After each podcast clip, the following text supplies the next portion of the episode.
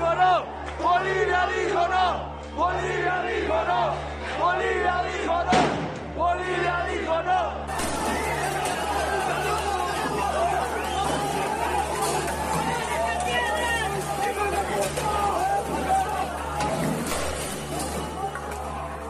Olá, Leonardo Spinelli. Oi, Thiago Wagner. O que acabamos de ouvir agora há pouco foram áudios dos protestos na Bolívia. Desde o dia 20, o país passa por uma série de manifestações por conta da eleição de Evo Morales. Seria o quarto mandato dele. A oposição, contudo, apontou fraude no pleito. O mesmo fez a Organização dos Estados Americanos. A convulsão social na Bolívia foi apenas mais uma das inúmeras na América do Sul, que já comentamos inclusive aqui. Falamos mais especificamente sobre o Chile no episódio 16, mas agora vamos analisar os impactos econômicos de tantos protestos na América do Sul. Assim, está no ar o episódio 19 do Fato É.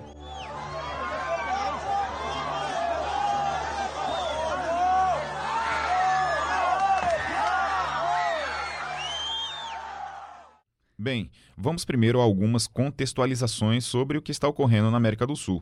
É até difícil começar, mas vamos pelo início de tudo. No Peru, ainda no começo de outubro, que estourou uma convulsão social por conta da dissolução do parlamento por parte do presidente Martin Vizcarra. A atitude de Vizcarra se deu por conta da forte influência do partido de Alberto Fujimori no Congresso. Fujimori presidiu o Peru na década de 90 e hoje está preso por conta de corrupção. Ele chegou a fugir do país no começo dos anos 2000 e ainda tem um poder grande no Peru.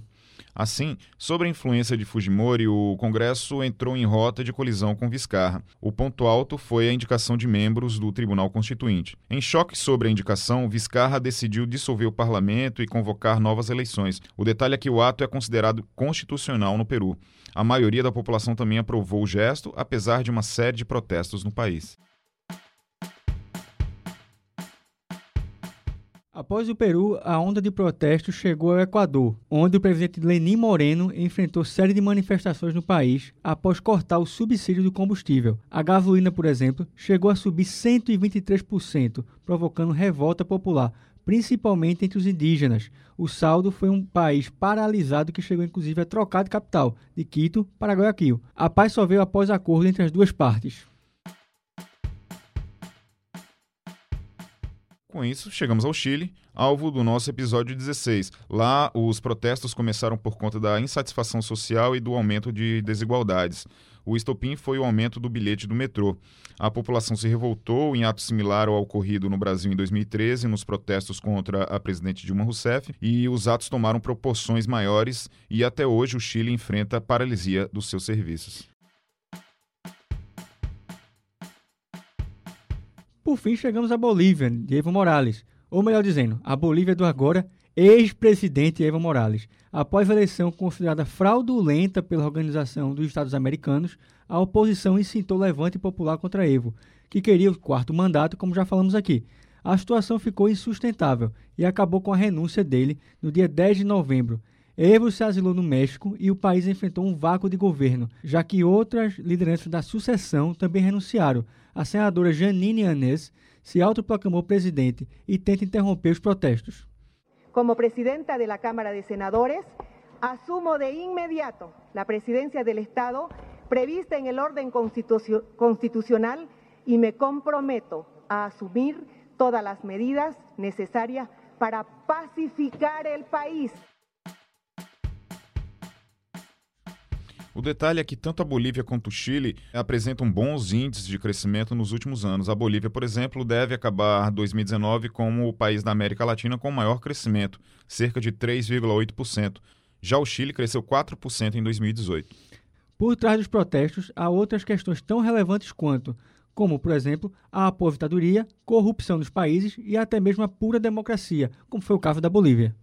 Esses problemas possivelmente podem interromper o bom momento nos países que crescem e atrapalhar os que buscam sair da recessão. Isso porque não entramos em detalhes sobre as eleições da Argentina e a polarização recente da política brasileira com a disputa entre Bolsonaro e Lula. De qualquer modo, o receio é que os impactos sejam grandes na região. O professor de Economia da Universidade Federal de Pernambuco, Jorge Jatobá, analisa um pouco a situação e pondera sobre os impactos que os protestos podem trazer para a economia local. Fala aí, professor protestos pela América Latina situações que estão ocorrendo no Peru, com a mudança do presidente, do Chile com os protestos de rua, a destituição agora do presidente Evo Morales da Bolívia e a mudança política substantiva que aconteceu na Argentina, traz um clima de instabilidade para toda a região, o que é muito ruim do ponto de vista da avaliação dos investidores. Os investidores prefiram, preferem, obviamente, um ambiente político é, tranquilo, a segurança jurídica e instabilidade dessa natureza causam turbulência e apreensão para investidores internacionais e também para os investidores domésticos em cada país. No caso da Argentina, é, deve haver uma mudança de política econômica, mas não acredito que seja muito uh, radical. Uh, o, o, presidente Kirchner é vice-presidente, e a ex-presidente Kirchner agora é a, vice, é a nova vice-presidente, é, deve ter uma orientação que não, será, seguirá, não deverá ser seguida é, totalmente pelo presidente eleito. Ah, ele me parece a pessoa mais moderada e deve levar em consideração os interesses da Argentina na, sua relação com o Mercosul e em relação com o resto do mundo. De qualquer maneira, temos que aguardar, porque a situação na Argentina é uma situação é, séria, porque tem uma grande vulnerabilidade externa. A Argentina tem um problema seríssimo de vulnerabilidade é, e tem um problema seríssimo com a política monetária, porque é uma economia ainda semidolarizada, então os efeitos da política monetária ficam praticamente é, é, ineficazes numa situação em que a, você tem uma segunda moeda em circulação. Toda essa instabilidade pode inclusive afetar o Brasil, que já liga o alerta para eventuais problemas, lembrando que os nossos vizinhos são parceiros importantes. Segundo dados do Ministério da Economia, já exportamos para os nossos vizinhos quase 23 bilhões de dólares em 2019. Argentina e Chile concentram mais de 50% desse montante. Outra preocupação diz respeito ao Mercosul, que teve acordo com a União Europeia celebrado em julho deste ano Explica aí para a gente, professor, como é que esses protestos podem influenciar no Mercosul e nos acordos com os nossos parceiros.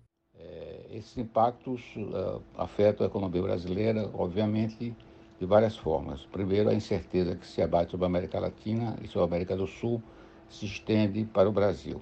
Né? Em segundo, o Brasil é um parceiro importante do Mercosul, é, e é um parceiro importante de países uh, como a Bolívia. Por exemplo, na Bolívia nós temos uma relação muito próxima na área do gás. Grande parte do gás brasileiro vem, dos, vem da Bolívia por gasodutos que se estendem por milhares de quilômetros. Então, isso obviamente cria é, dificuldades, uma mudança de governo pode implicar em novas negociações bilaterais e nem sempre essas negociações se mantêm nos mesmos padrões e nas mesmas exigências que foram feitas no governo anterior.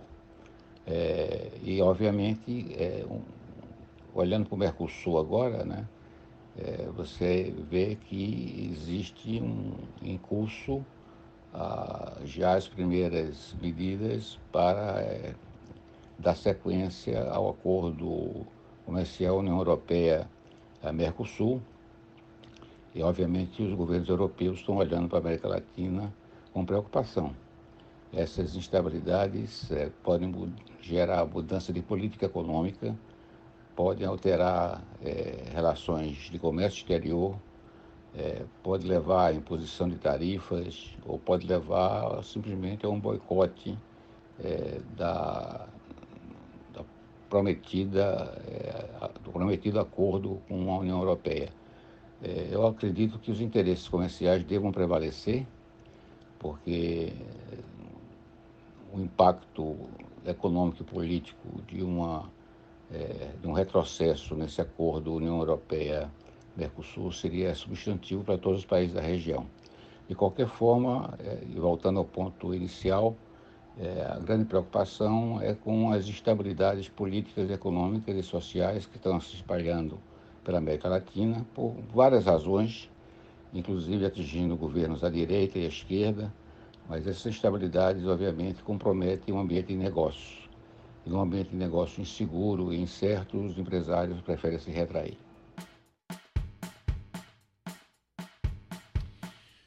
Fato é, Tiago, que o baixo crescimento econômico da região tem relação direta com os protestos que a gente está vendo a cada dia na América do Sul.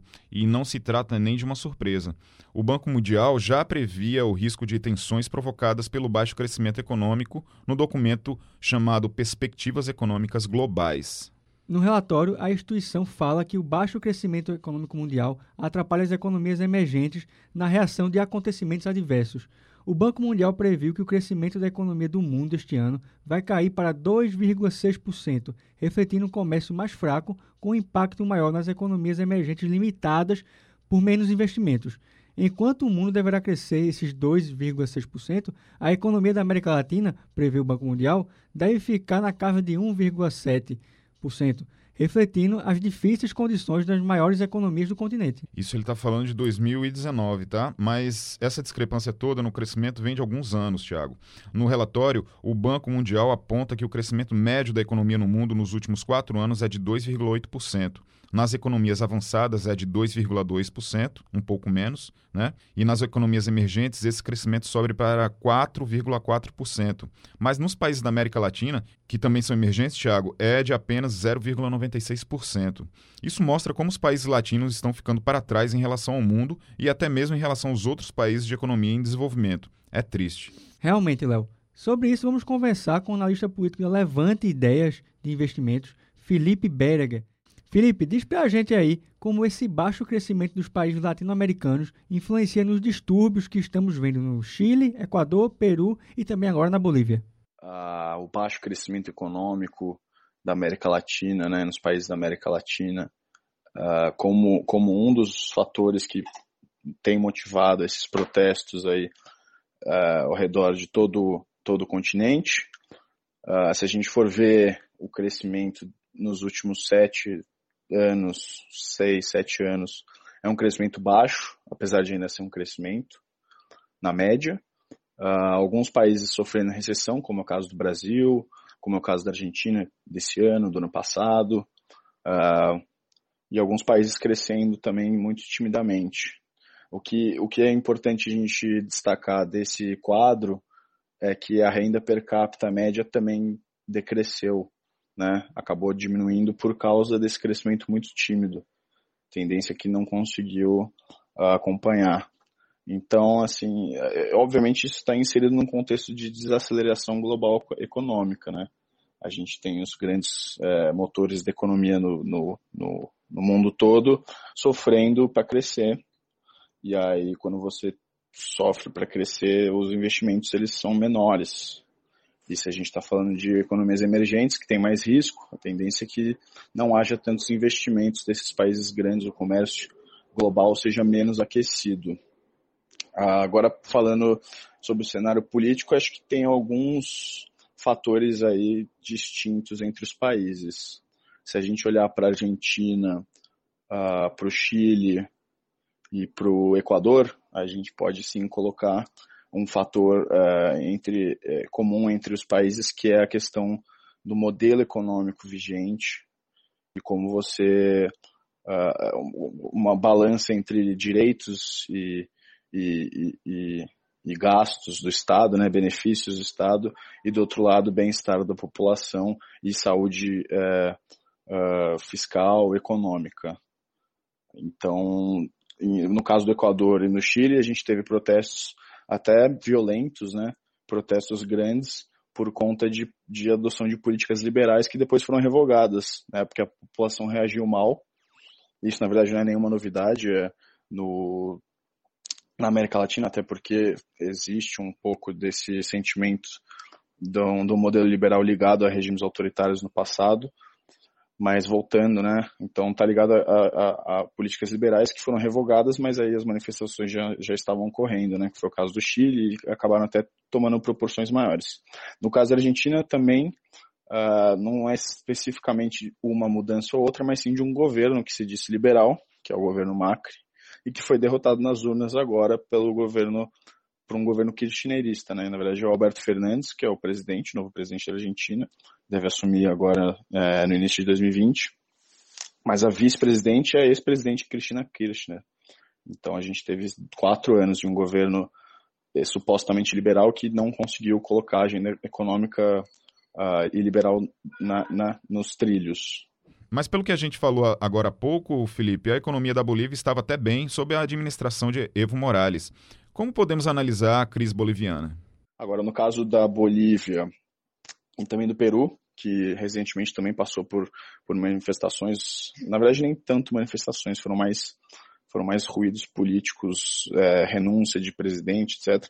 A gente tem questões mais ligadas à política mesmo, né? Uh, tanto é que no caso da, do Peru foi uma discordância sobre o comando do país, então uh, o parlamento uh, tentando destituir o presidente, que por sua vez tentou é, dissolver o parlamento, mas aí parece que a questão do Peru foi resolvida com um acordo, então a gente não está mais vendo muitos noticiários. E, por fim, a questão da Bolívia, que vem eclodindo agora, é sobre a, a, uma confirmada fraude nas eleições e, e uma tentativa né, do Evo Morales de, de continuar no poder e a população reagindo a isso, né, colocando como premissa o fato de que eles, o voto deles não é manipulável, né, a vontade do povo não é manipulável a esse ponto. Então, é, na verdade, a democracia, os pesos em contrapesos, uh, os controles democráticos reagindo né, a uma tentativa de, de, de um projeto de manutenção de poder que, na verdade, aí, nesse caso, já estamos falando de um, de um projeto talvez até um pouco autoritário, né? A tentativa, não, aí não, não dá para dizer se foi exatamente o próprio Evo Morales que mandou diretamente uh, interferir nas eleições, mas o fato é que as eleições foram foram fraudadas e, e o presidente foi, foi pressionado por diversos setores da sociedade, tanto é que as manifestações continuaram e, e tendem a continuar. Né? A gente sabe que agora tem um cenário de bastante instabilidade política no, na, na, Bolívia. Uh, e o Evo Morales acabou renunciando, mesmo tendo convocado novas eleições. Ele renunciou nesse domingo, agora no dia 10, e à tarde, e durante a manhã ele até tinha admitido a possibilidade, tinha admitido uh, convocar novas eleições, o que pareceu insuficiente né, para o povo boliviano. Então, basicamente é isso. Existe sim uma correlação uh, entre baixo crescimento ou, ou, crise econômica e instabilidade política, mas acho que no caso da, da, no caso da América Latina como um todo existem vários outros outras variáveis, inclusive políticas per se, que também uh, acabam por, por tornar né, esses países mais, mais instáveis, com, com, com, muitas, com muito furor todo, todo momento, com muitas manifestações. No Brasil, mesmo sem os protestos, o cenário, apesar da economia em lenta recuperação, ainda não nos deixa relaxar. Um indicativo que as coisas vão ser mais difíceis do que imaginamos aconteceu na semana passada, com o relativo fracasso do leilão do pré-sal, que não conseguiu atrair investidores estrangeiros, com exceção de uma pequena parte de entrada de chineses no negócio. Mas mesmo assim, a instabilidade política de Brasília ainda atrapalha a visão dos estrangeiros, que até outubro haviam retirado mais de 30 bilhões de reais da Bolsa Brasileira, ou seja, era um dinheiro investido no setor produtivo, que agora é menos. Uh, e o reflexo disso a gente pode sentir no dólar, que está em viés de alta nos últimos dias. Quem vai falar conosco sobre o quadro geral da economia aqui no Brasil é um homem do mercado, é o Sérgio Machado, que é sócio-gestor da SF2 Investimento. Ô Sérgio, a gente pode dizer que o fracasso do leilão do pré-sal em atrair investidores estrangeiros é um mau sinal para a economia? E o dólar pressionando o real tem a ver com essa falta de interesse pelo investimento aqui no Brasil? O dólar esse ano ele está muito, muito capcioso. Né? Se você notar, não foi um ano de fluxo de investimento extremamente interessante, ao contrário, você teve saída financeira ao longo do tempo. Uh, tanto é que a gente tem uma posição vendida nos bancos da ordem de 30 paus, que é uma coisa muito grande, né? Pelos padrões históricos. Ou seja, a gente teve um movimento já ao longo do, do ano de uma, uma remessa de recursos para fora.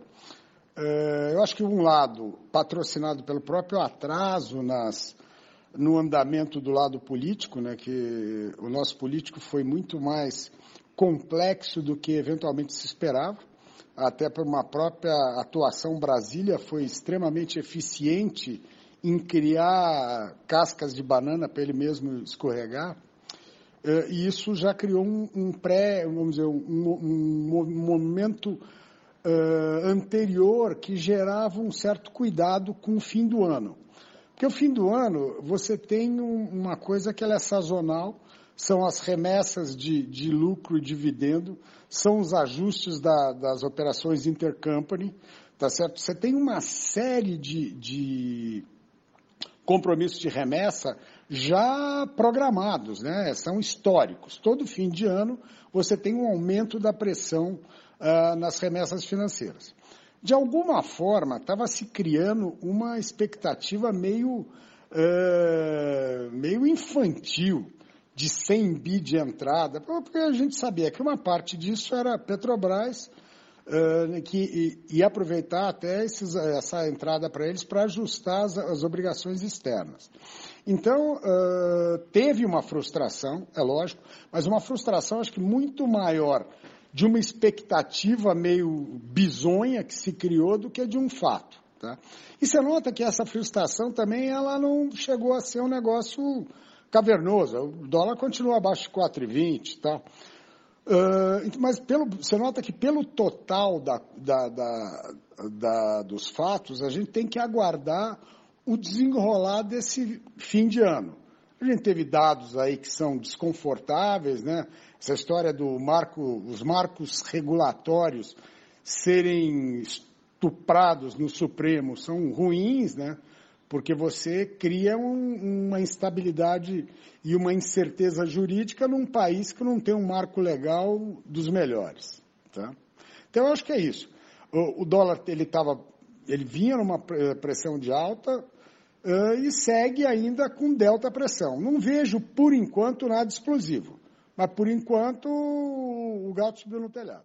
Mas diante desse menor interesse que o investidor estrangeiro vem demonstrando em relação ao Brasil, tendo como indicativo o resultado do pré-sal, a gente pode esperar mais incertezas para a economia brasileira? Bom, Leonardo, uh, o Brasil, eu, eu, gosto sempre de lembrar o, o velho Roberto Campos, é, com a, né, aquela declaração que é uma pintura, que no Brasil até o passado é incerto.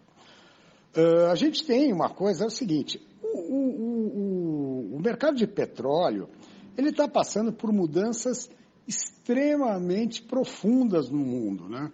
Você tem reservas grandes, você tem uh, uma diminuição do uso, você, né, você teve um, um, atentado contra a maior refinaria do mundo que de repente achava que explodir, não aconteceu nada, a montanha pariu um rato. Então a gente tem que estar muito uh, presente nisso. O mercado de petróleo é um mercado que ele é diferente do que era no passado. Soma-se a isso algumas pressões políticas. Essa saída da, da, da França na última hora, a gente está tendo uma, um embate claro diplomático França uh, Brasil, né? Você acha que o Macron ia passar a mão na nossa cabeça? Não, está muito mais para passar a mão na sua bunda. Uh, então, eu, eu, acho que nesse lado, o, o, petróleo é uma frustração, mas eu não acho nada de cavernoso, tá certo? Eu acho que é, é uma frustração. Quanto à nossa situação no, no, nos emerging markets, uh, Latam, por exemplo, Latam, pô, nós estamos bem, porque queira, você está tendo instabilidade nos países que estão num lixo, né? O a Argentina é um lixo, Bolívia é um país totalmente sem representatividade. O Chile, eventualmente, a gente é uma coisa mais preocupante, tá? Que o Chile já tem outros níveis de tanto de, de, de, de índices sociais, índices econômicos, tal, tal, tal, você tinha uma, uma, uma situação que até. Mas de alguma forma, a piora do Chile melhora o Brasil, se não respingar aqui. Eu não sei, eu acho que o Brasil com essa retomada gradual que ele começa a mostrar, com uma agenda mais progressiva que começa a querer andar, uh, com os dados de, de economia gradualmente se mostrando tranquilos, acima da média, dando uma indicação, já tem hoje a macacada toda falando em 2,5% para o ano que vem. Os mesmos tontos que há uma semana falavam que era 1%. Ou seja, Uh, fora isso, uma inflação que segue tranquila, um Banco Central que parece que está voltando à linha. Eu não sei, eu não, eu não, vejo. Eu vejo o Brasil como uma bela de uma expectativa, uma, uma, uma bela expectativa pela frente e uma bela alternativa a investimentos, principalmente porque a gente tem um, um risco muito grande de ter problemas uh, meio cabeludos aí na, na Europa, né, com aquela coisa dos juros negativos, que apesar de ter uns economistas bizarros aí que não sabem nada de economia aplaudirem, uh, aquilo lá é o caminho de um ajuste grande que a gente tem, vai ter pela frente. É difícil falar quando vem pela frente, se é um mês, um ano, ou cinco anos ou dez anos, mas que vem, vem. Eu não acredito em dez anos e não acredito em cinco. Eu acho que é uma coisa muito mais latente do que tem gente que quer. Porque eu acho que o pessoal que fala, não, pode emitir mais dez anos, são os caras que estão apostando, ah, não, deixa como é que está, que a gente está ganhando dinheiro.